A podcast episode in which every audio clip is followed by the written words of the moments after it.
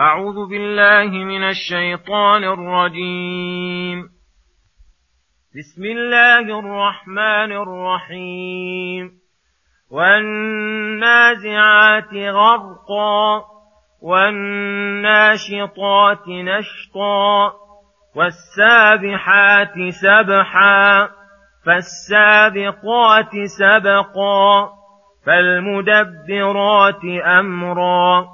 يوم ترجف الراجفه تتبعها الرادفه قلوب يومئذ واجفه ابصارها خاشعه يقولون أئنا لمردودون في الحافرة أئذا كنا عظاما نخرة قالوا تلك إذا كرة خاسرة فإنما هي زجرة واحدة فإذا هم بالساهرة. هل أتاك حديث موسى؟ إذ ناداه ربه بالواد المقدس طوى.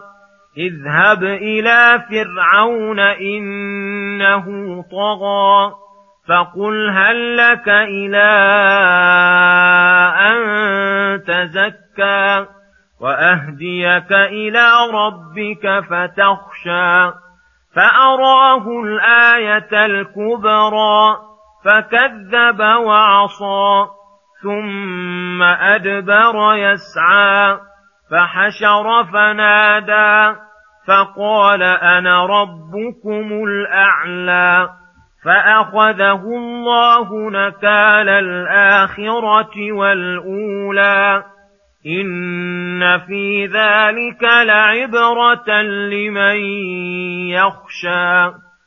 بسم الله الرحمن الرحيم. السلام عليكم ورحمة الله وبركاته. يقول الله سبحانه والنازعات غرقا والناشطات نشطا. الآيات. هذه الإقسامات بالملائكة الكرام وأفعالهم الدالة على كمال انقيادهم لأمر الله وإسراعهم في تنفيذه. يحتمل أن المقسم عليه الجزاء والبعث بدليل الإتيان بأحوال القيامة بعد ذلك. ويحتمل أن المقسم عليه والمقسم به متحدان.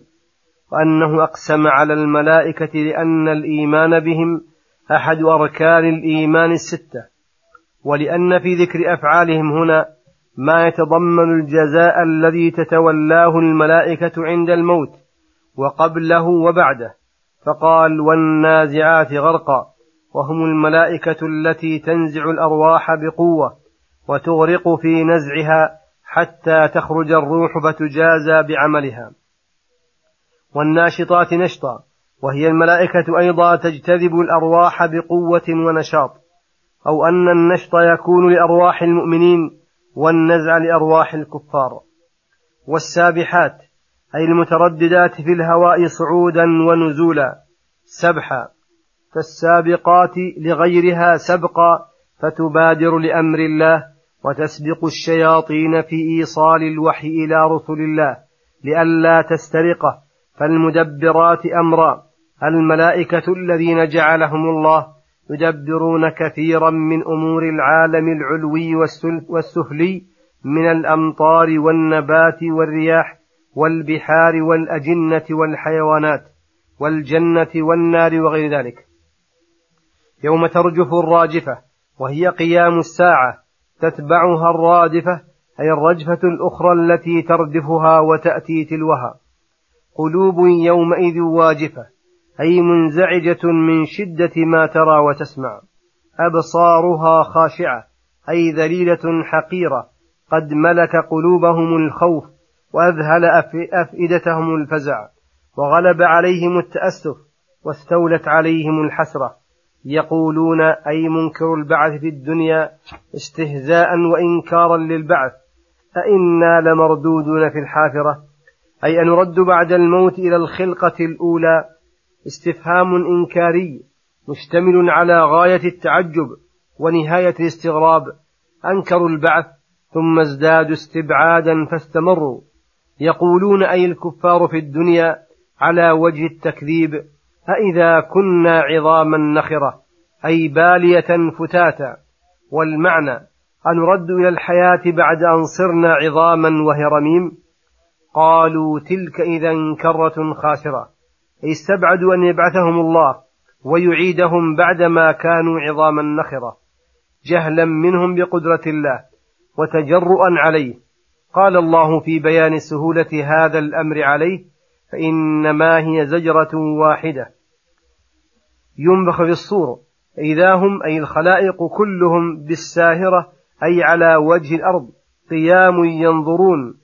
فيجمعهم الله ويقضي بينهم بحكمه العدل ويجازيهم. ثم يقول الله تعالى لنبي محمد صلى الله عليه وسلم هل أتاك حديث موسى؟ وهذا استفهام عن أمر عظيم متحقق وقوعه أي هل أتاك حديثه؟ إذ ناداه ربه بالوادي المقدس طوى وهو المحل الذي كلمه الله فيه وامتن عليه بالرسالة وابتعثه بالوحي. واجتباه فقال له اذهب إلى فرعون إنه طغى أي فنهه عن طغيانه وشركه وعصيانه بقول لين وخطاب لطيف لعله يتذكر أو يخشى. فقل له هل لك إلى أن تزكى؟ أي هل لك في خصلة حميدة ومحمدة جميلة يتنافس فيها أولو الألباب وهي أن تزكي نفسك وتطهرها من دنس الكفر والطغيان؟